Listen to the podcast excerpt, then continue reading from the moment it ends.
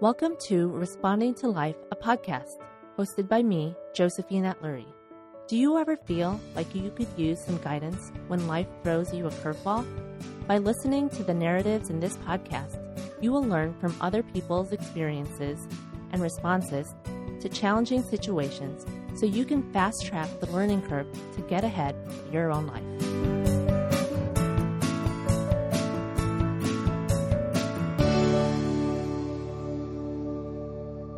Welcome to Responding to Life, a journey of health, fertility, and parenthood.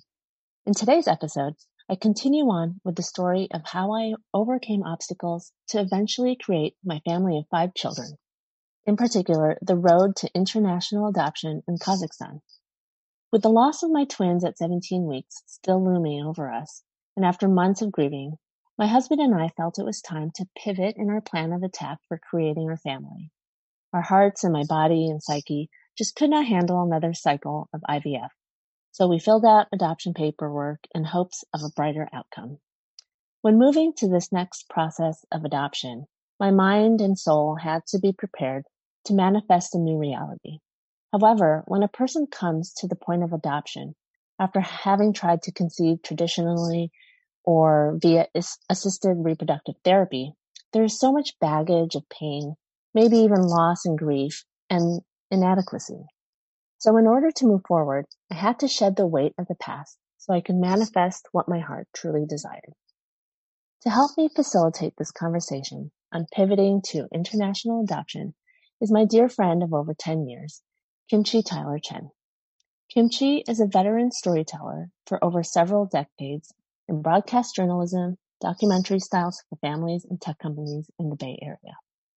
I know Kimchi through a family friend and upon introduction, we hit it off. Our paths to motherhood have similarities and differences, so I couldn't think of a better person to discuss my journey of adopting my son in Kazakhstan.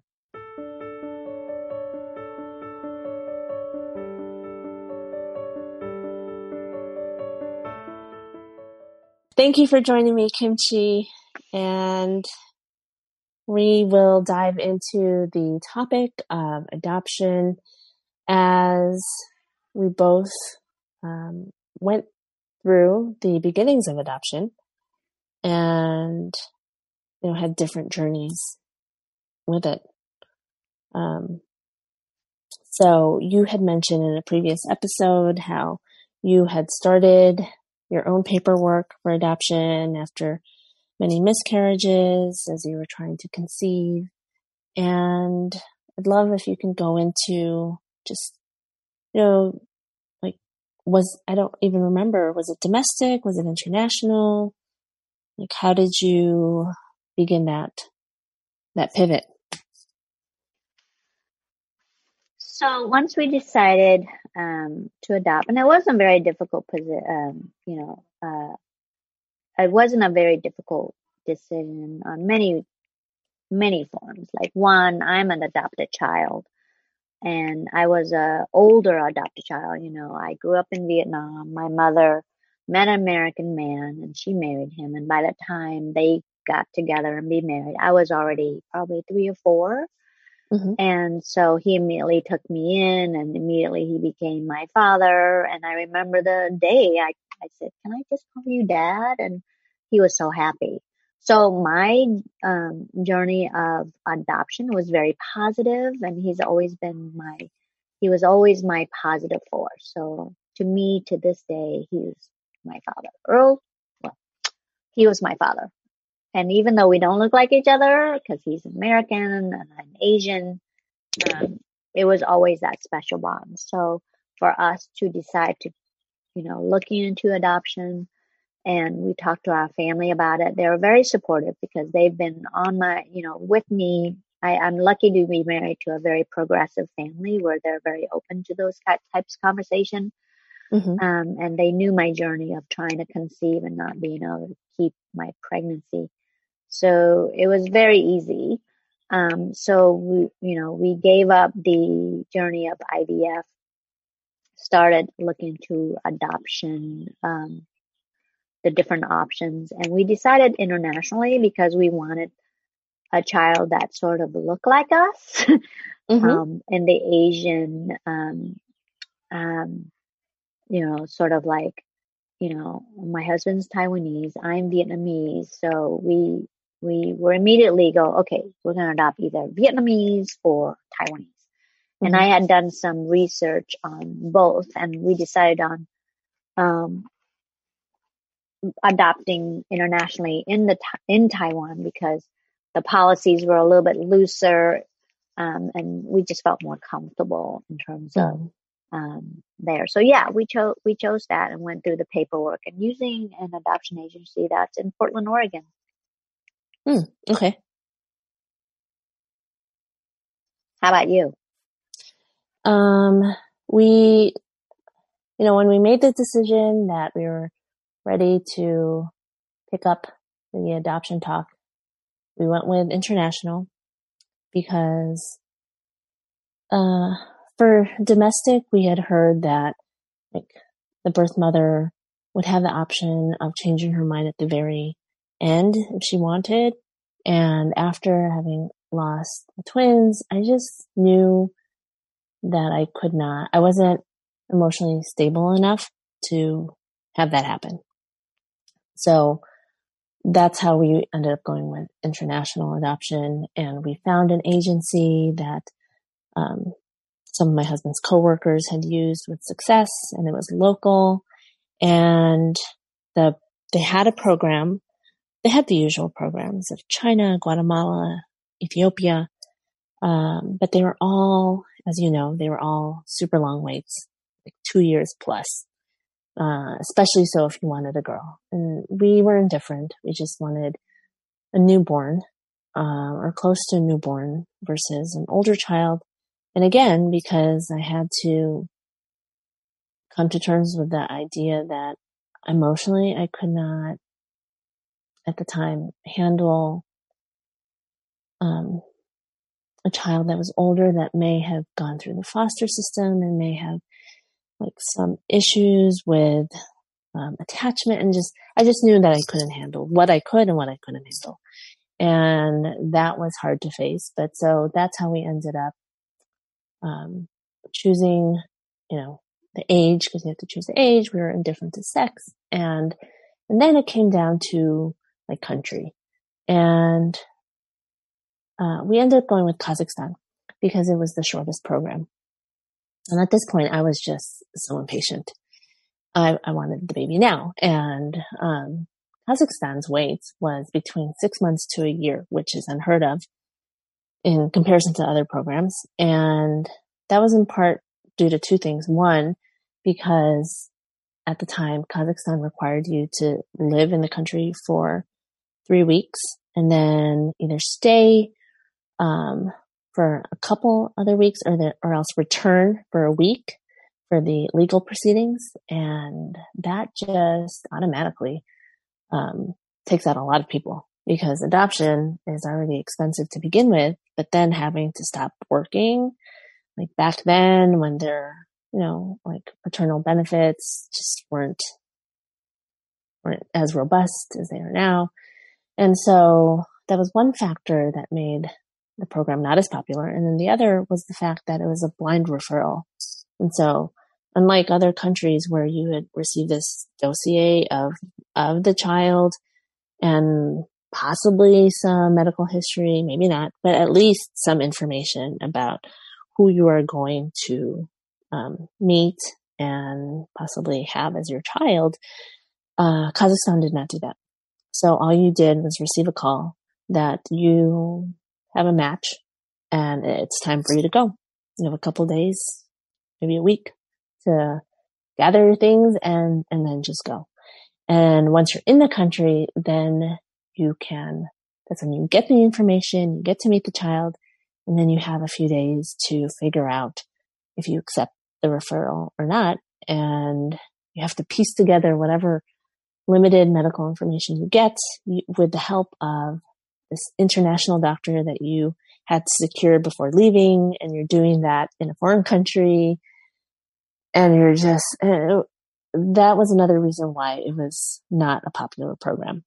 But at this point i felt like like we had nothing else to, to lose, that that was something that I was willing to risk. Because I figured if I'm in the country and say the referral is just not a good fit and, but I'm already in the country. So it's not like they're going to make me leave the country. I'm sure that they would, I was being optimistic and thinking that they probably would find me another match since I'm already there. So that was a risk that I was willing to take. And, and true enough, um, I think it was definitely between six months to a year that we received a call that we had a match and then it was time to go. And life from, you know, in the beginning, it's like this waiting game, this really long waiting game. And you're thinking about it, right? You're thinking about it. And then life just starts to just flow and it happens. And it's in the back of your mind, but it's not really something active. Not like with the IVF stuff where every injection you get, every doctor's appointment, you have this reminder of what you're trying to do. Here it was weird because I went back to working and event planning and life just kept going. And then all of a sudden, then I get this call and then life stops and we just got all our stuff and we went out there. So, um, know, we go, go out there and it was crazy because like with, with IVF, because I've, I've done like IVF and adoption and surrogacy, I, have this um, unique perspective of being able to compare all of them. And one thing that I've realized as I look back on all of these things and moments is that, you know, underlying theme with all of them is this loss of control. Um, with the IVF, I'm at the mercy of the doctors. I'm at the mercy of science and how my body reacts to the science. Here was completely different because I was at the mercy of not even anymore the adoption agency. It was I was at the mercy of what was happening in country and I didn't know who these people were. And they were speaking in a, in a foreign language. So, you know, we had our translator and like that was just a whole other level of losing control and trusting in a process that I was not familiar with. And so, you know, that first week when we got there, like even just, even just from the moment we landed, it was telling of what like the whole experience was going to be like because you know when you you know as an american you you think of like those moments when you're at the airport and you see the people holding up your sign with your name on it and they're going to transport you to wherever you have to go and we're looking for that. We're, we landed in kazakhstan in the middle of the night and we're so tired and we don't see anyone. We don't see anyone for like a good amount of time. We don't know who to call. We don't have like any way of contacting anyone and we're freaking out. And then all of a sudden, then like some like burly sort of Russian guy comes up to us and says our last name. And that was it. And then we just go with him in the middle of the night in some random car and drive across, um, where we landed to where we were going. And from that moment on, it was just this is our blind trust. And it was like just telling of what the whole experience was like over there.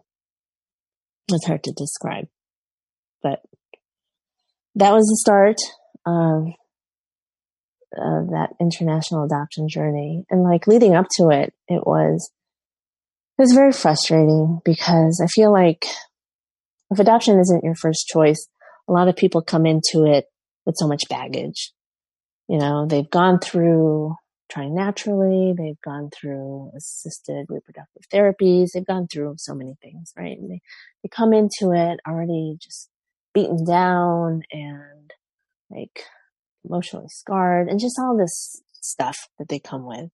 And then to go through the motions, I don't know how that was for you, but maybe because of your producer background, you just went through it. But for me, I just felt so bitter about the whole process. Just bitter that I had to take a class, uh, this required class on parenting. Like bitter that I had to get recommendation letters from friends and family on why I was a decent human being. Like, you didn't have to go through any of this when you were trying to just have a baby. And so with every step of it, I just took along this bitterness with me. This is kind of akin to like when, like back when I was trying to have kids through IVF and I would hear of people either getting pregnant easily or, um, like how easy their pregnancies were and just all that. That, that was, I felt like that was that same feeling, but now this was on a different level and sort of magnified. And so the whole process in the beginning, at least, I just felt so upset about it. And then, and then, like I said, then there's that big waiting period where all of it sort of just dissipates and you just forget about all of that. And then when it's time to actually go there, then it's this whole completely different part of the process. And so being out there, you know, like I'm glad we chose, but I'm always looking on the positive side of things. In retrospect, I love that we actually lived there for three weeks. Um, because now I have something to talk to my son about. And as an adopted, I don't know how, if this is how you felt, but like as an adopted child, there's so many questions. I feel like there's so many things that I can't answer for him, but at the very least, at least I could answer what life was like there, where he had spent the beginning part of his first year, where he was, what that was like, what the people were like were there. So I have something to like go off of, um, versus just going to the country real quick and, you know, just having that exchange because it's all done beforehand and, and then being on my way. Um, so you know, it was, it was crazy because I had never lived outside of the US prior. I'd always wanted to do like study abroad, just never got to. And so this was almost like that experience of like being on this almost study abroad period with my husband, um, in some foreign like land that was a mix of Asian and Russian. It was just wild, wild being out there. Um, but, but yeah, it was, it was great to be able to experience what his home country was like. And then, you know, um, the requirement was that we would go to the orphanage just for an hour a day. And then after that, like we, we weren't allowed to, to linger for very long because there were other families who had to come in and they could only manage so many people at once. And so for the rest of the day, we were left to our own devices of figuring out where where we were, what the food was like, what the people were like, and it wasn't really a touristy place. So it was a good time for us to also just reconnect to each other, especially after that whole, like those first two, two and a half years of just those attempts after attempts where I felt like we lost touch with one another almost at times. And so that another was another bright side of the experience is that we had three weeks of just like going through this crazy, intense experience and then being able to reconnect.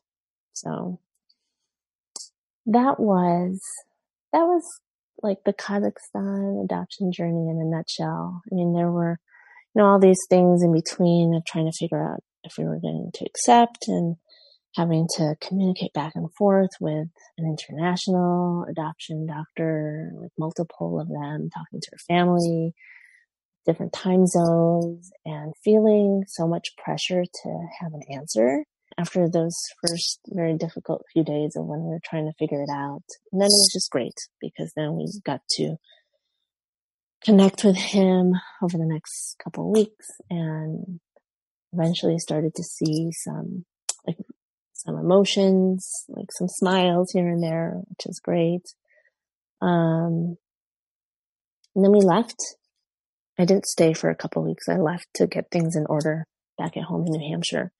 And then I went back a couple weeks later with my dad and we stayed out there for a week and brought him from like the northern part of Kazakhstan to the southern part, which is where the capital was, to finalize everything and um and that was also great to experience with my dad.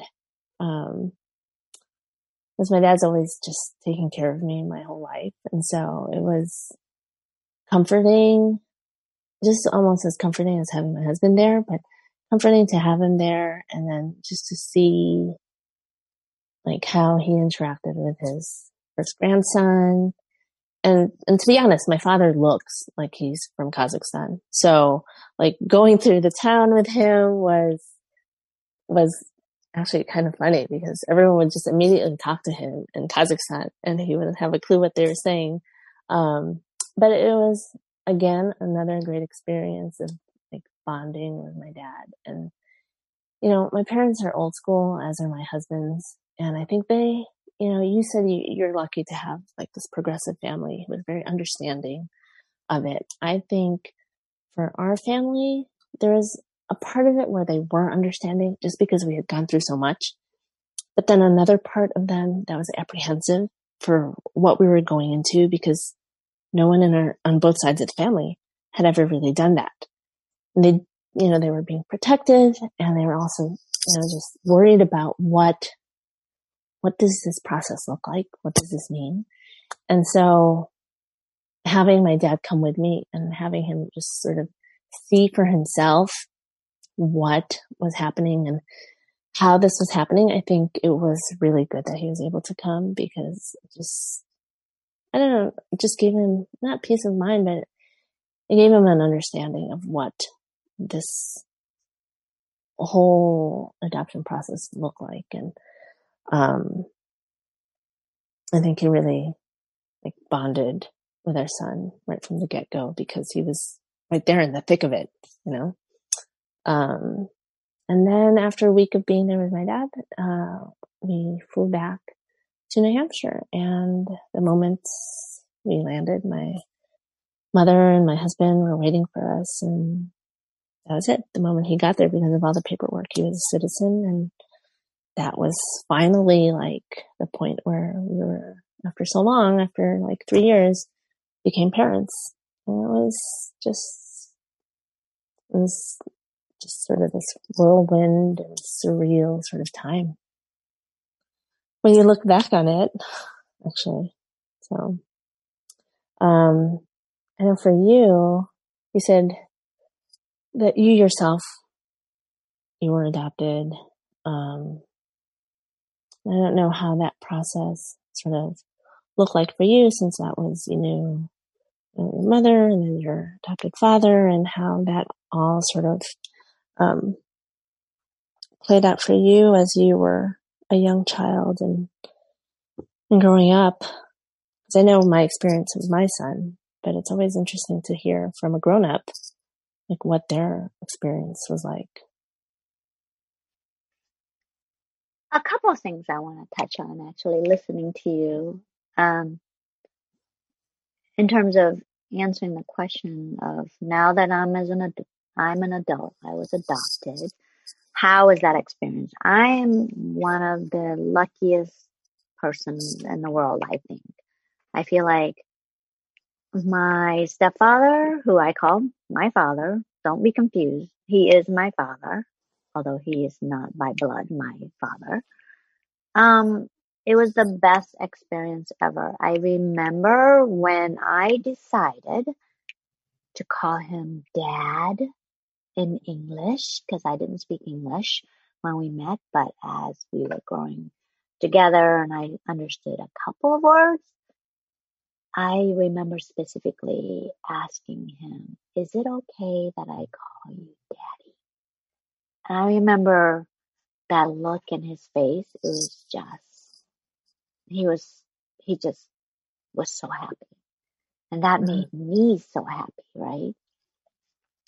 So, um, as a girl and as an overachiever who always wants to take care of people, um, I was a dream child for him, right? Mm.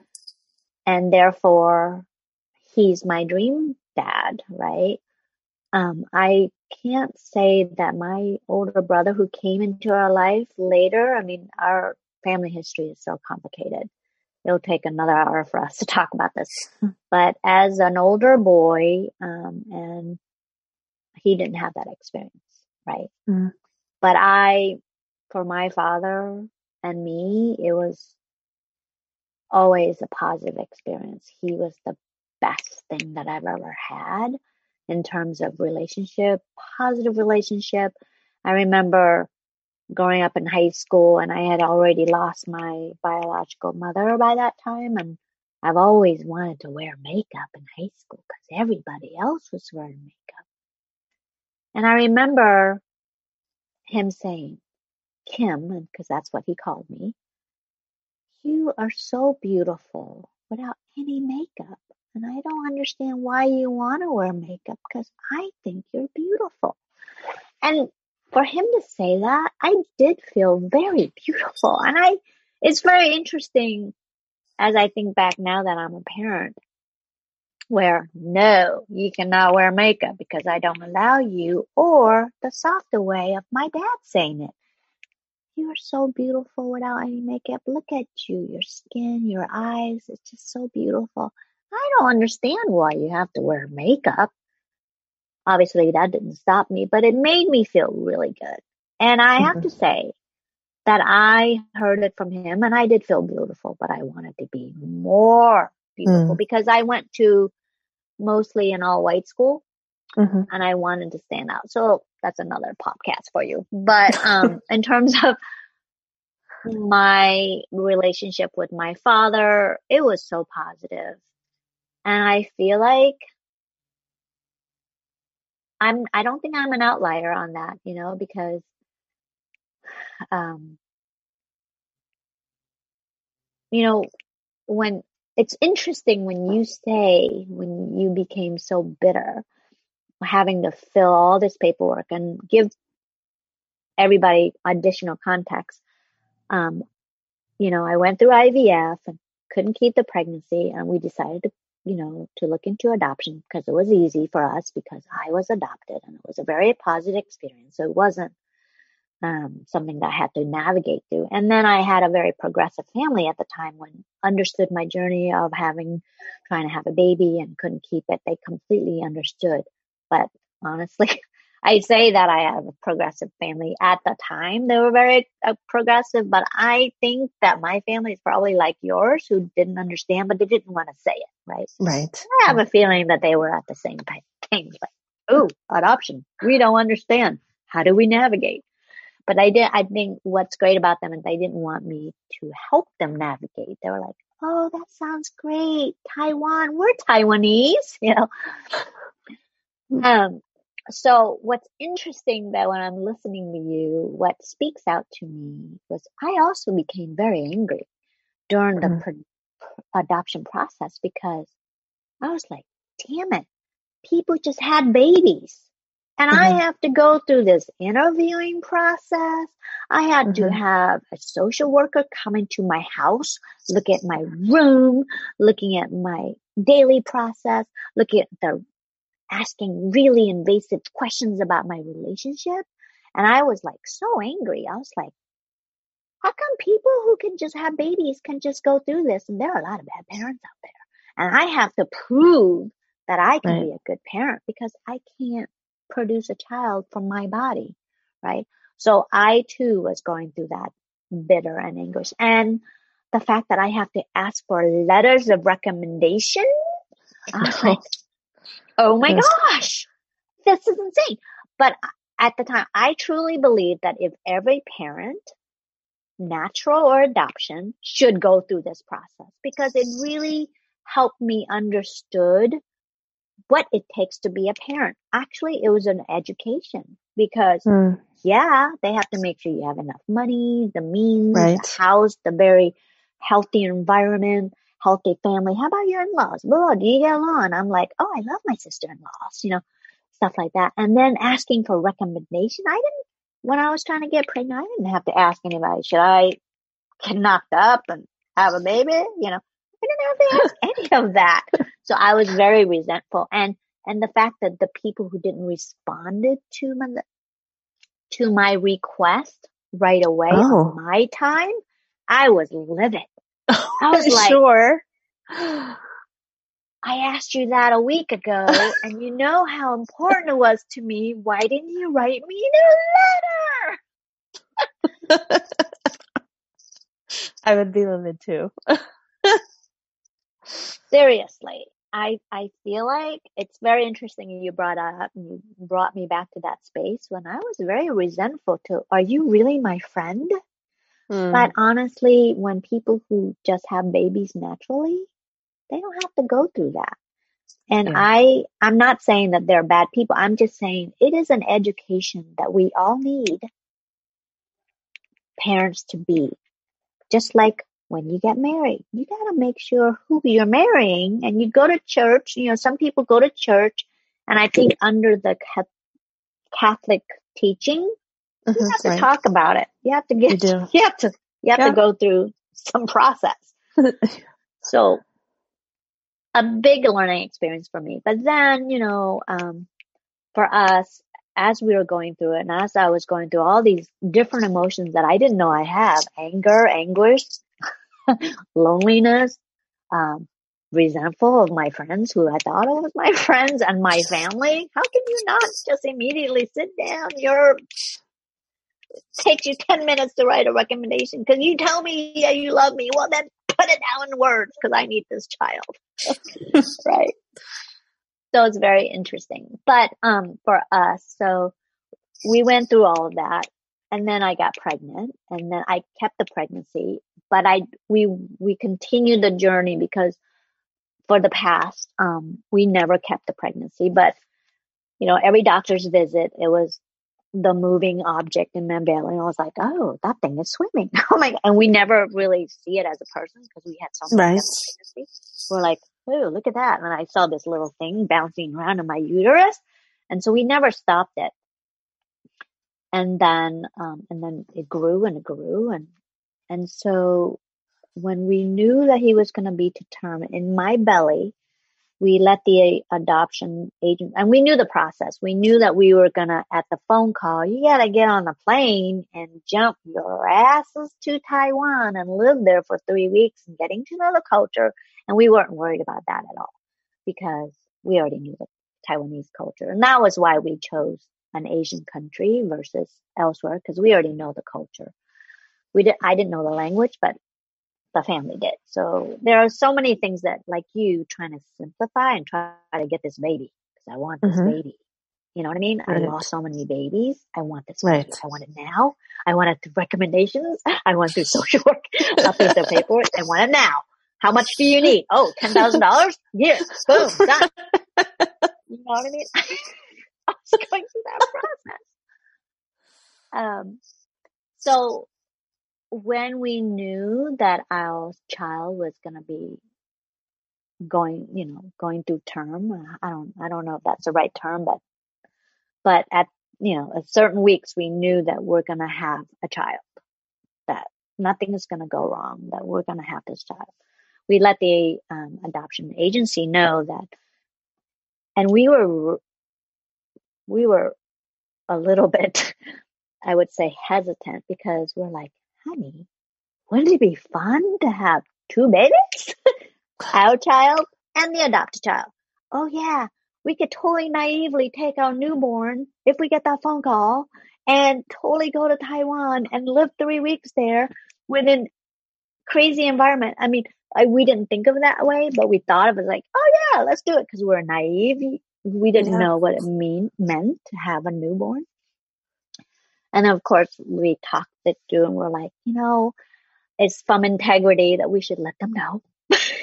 Even though we want two children at the same time, um, maybe we should. So as soon as we let them know, and they was like, we we can't allow uh, Mhm. an adopted baby and a natural born baby. It's too much stress for you.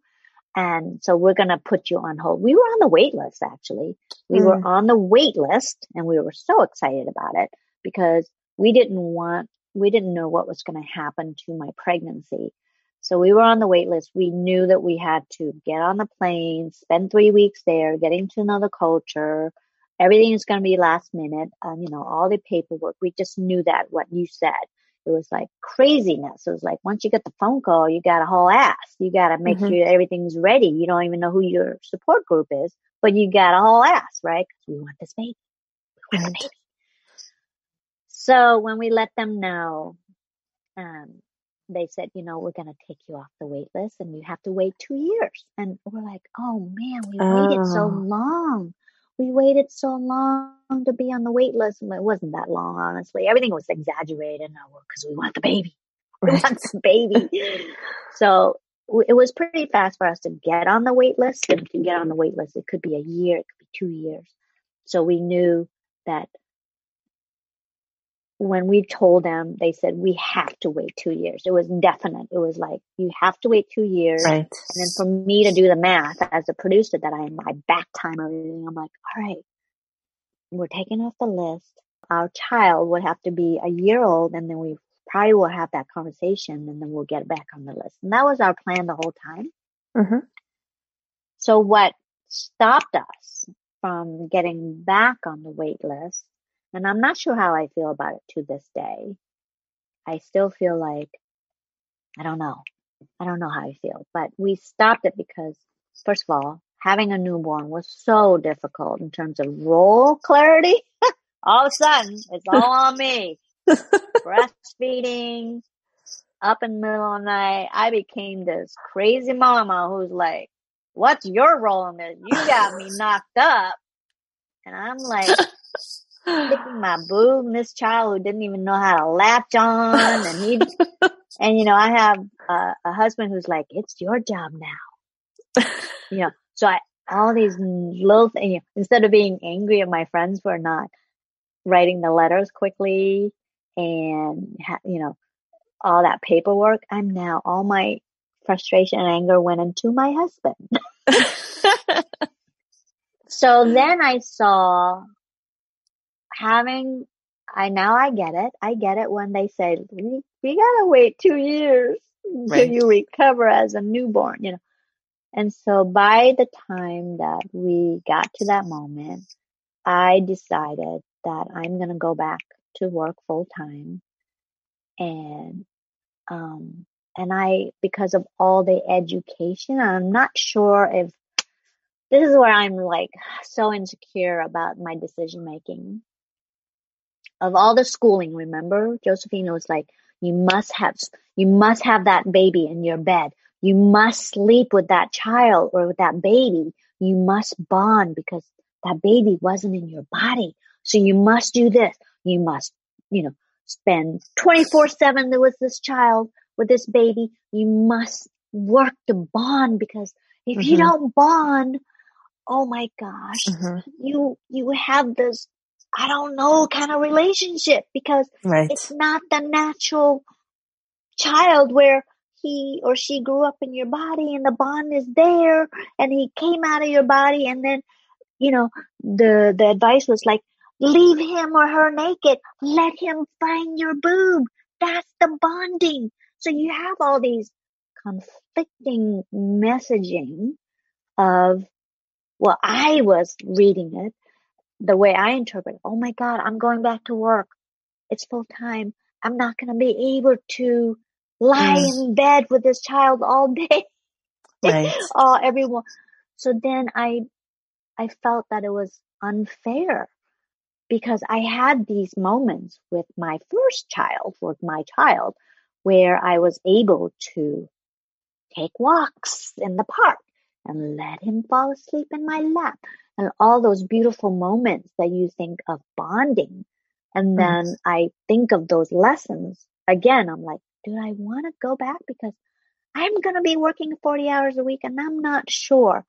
And I don't want to, I don't want this child who is not from my body to feel a one bit of less love, less mm-hmm. time. So we decided not to. And I'm okay. not sure if that was the right decision, to tell you the truth. Hmm. So, back to you.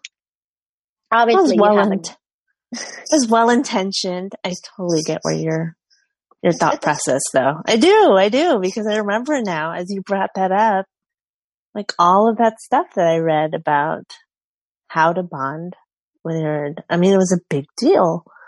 Like the, the part of the class was even that we had to take was on how to, to develop that relationship. And yeah, so I get, I get where you're coming from.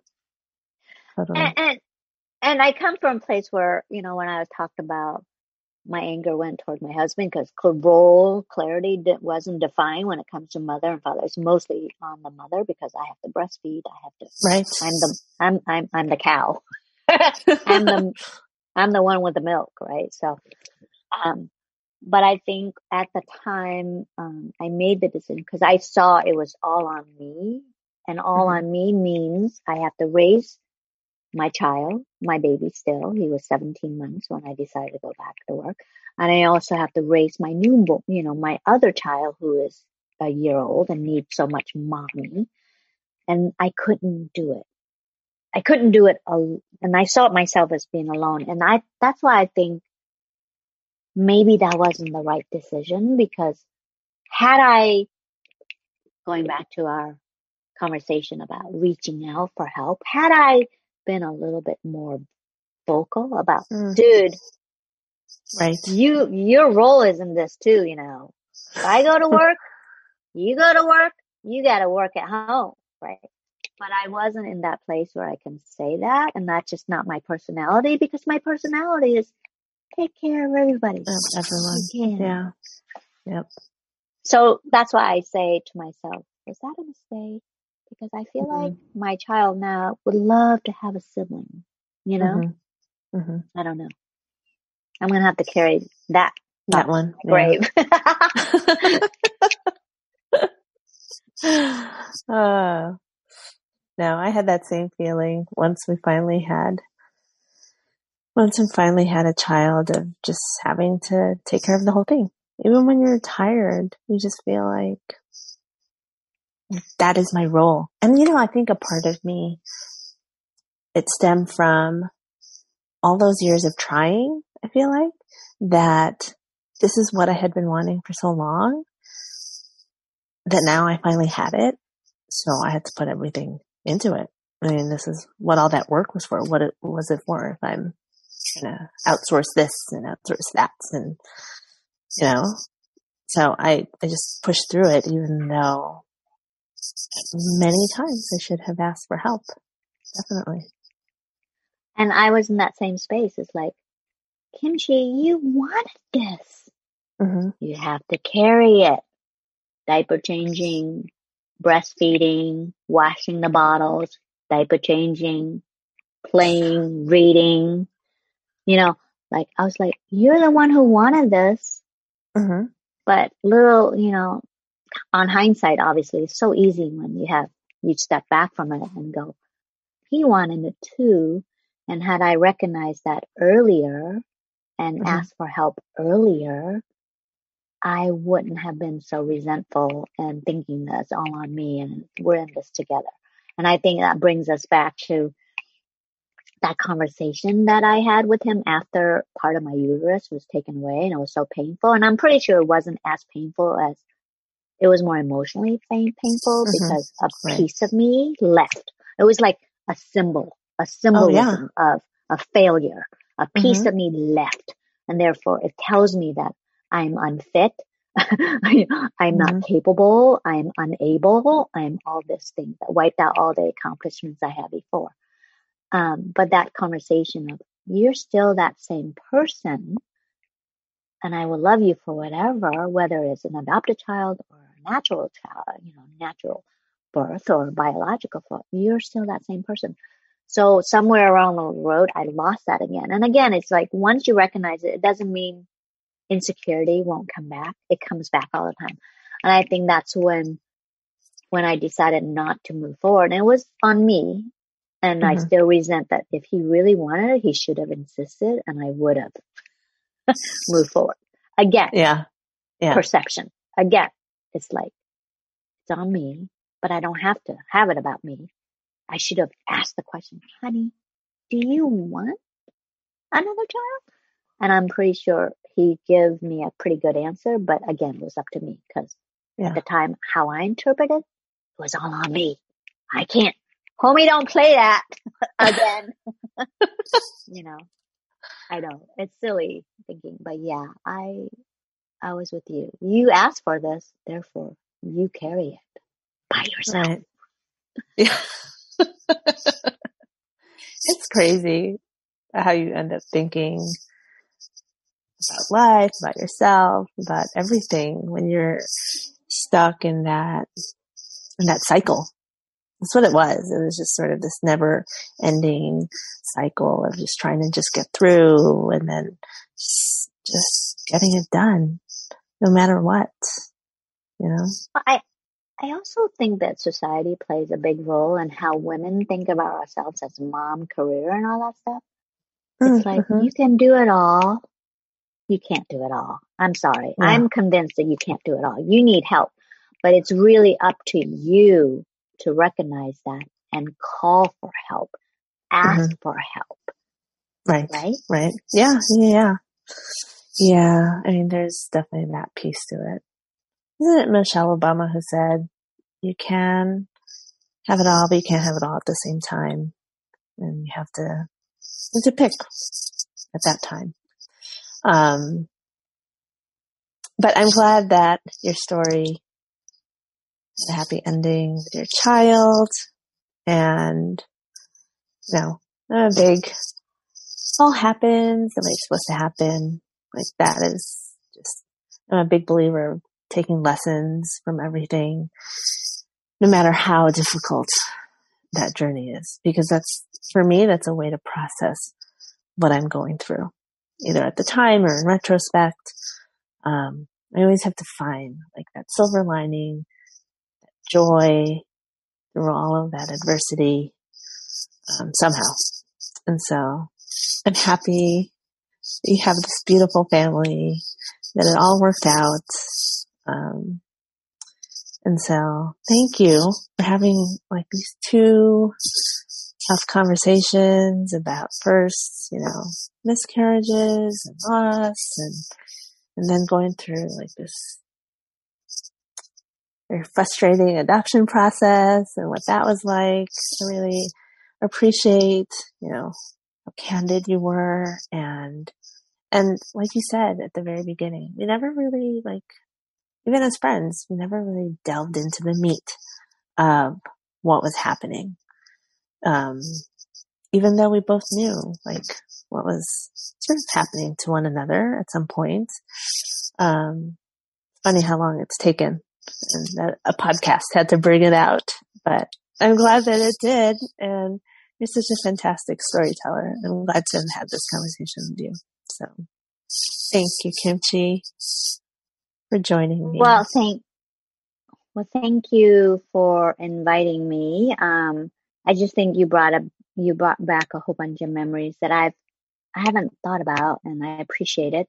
You know, in terms of all the emotional roller coaster I went through of ha- trying to have a child and trying to be a good mom and good wife and a good career woman um, person. And it's interesting that we still we put a lot of pressure on ourselves and um and we don't ask for help at least for me anyway mm-hmm. i mean my my latest mantra is like it's time to ask for help and go for it you know allow you, forgive yourself allow yourself to ask for help because we're not superhumans although yeah. we like to think we are but we can be if we ask for help and it does take a village thank you for coming here today and joining me. It was really great talking to you.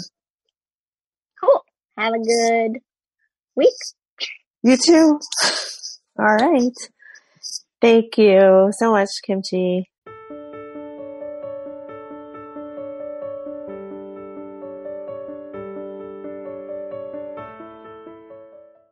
The adoption process can be very frustrating and upsetting especially when you've already tried for so long to get pregnant traditionally or via assisted reproductive therapy. Then to do all the paperwork, take parenting classes, and endure a long wait, it can be very taxing on one's emotions. Similar to the IVF process, with international adoption, we had very little control over most aspects of the procedure. International adoption and the in-country experience can be a very vulnerable time where a person is at the mercy of strangers in an often confusing process, with likely a language barrier to further complicate matters. Your sense of control over the situation is completely lost, and you feel helpless and alone. The most important thing to remember in one, one's fertility and family creation journey, or in anything in life, is to acknowledge and accept things you cannot change or control, and then let those things go. Never feel bad about the emotions that come up with this realization and process. An integral part of moving on is feeling all of the emotions so you can reclaim your peace. And at the end of the process, release those feelings so they don't weigh you down and prevent you from living and from manifesting your dreams. Thank you for taking the time to listen to today's podcast episode on pivoting in one's journey and moving to international adoption. Whether you are in the midst of your family creation journey or just trying to respond to life in a positive and mindful way, please be sure to check out the other episodes on my fertility story, as well as the stories of my special guests and their own adversities in life. To help you navigate with calm and positivity, Join me every Wednesday this summer for a free 15-minute meditation live on Zoom at 1.30 p.m. PST. To receive the link, sign up for my newsletter on my site, jatlurie.com. I look forward to sharing more stories with you real soon. Thank you for listening to Responding to Life, a podcast. If you enjoyed today's episode and would like to receive a bi-monthly newsletter with an exclusive and free video meditation, along with wellness tips and deals, please go to www.respondingtolifepodcast.com and sign up for the newsletter by entering your email address in the pop up box. In there, you'll also learn my seven step process on how to meditate like a pro so you can stress less and live more joyfully. If you enjoyed the show, I invite you to share it with your friends and leave a rating and review on whatever podcast outlet you use. I look forward to sharing another inspirational story with you real soon.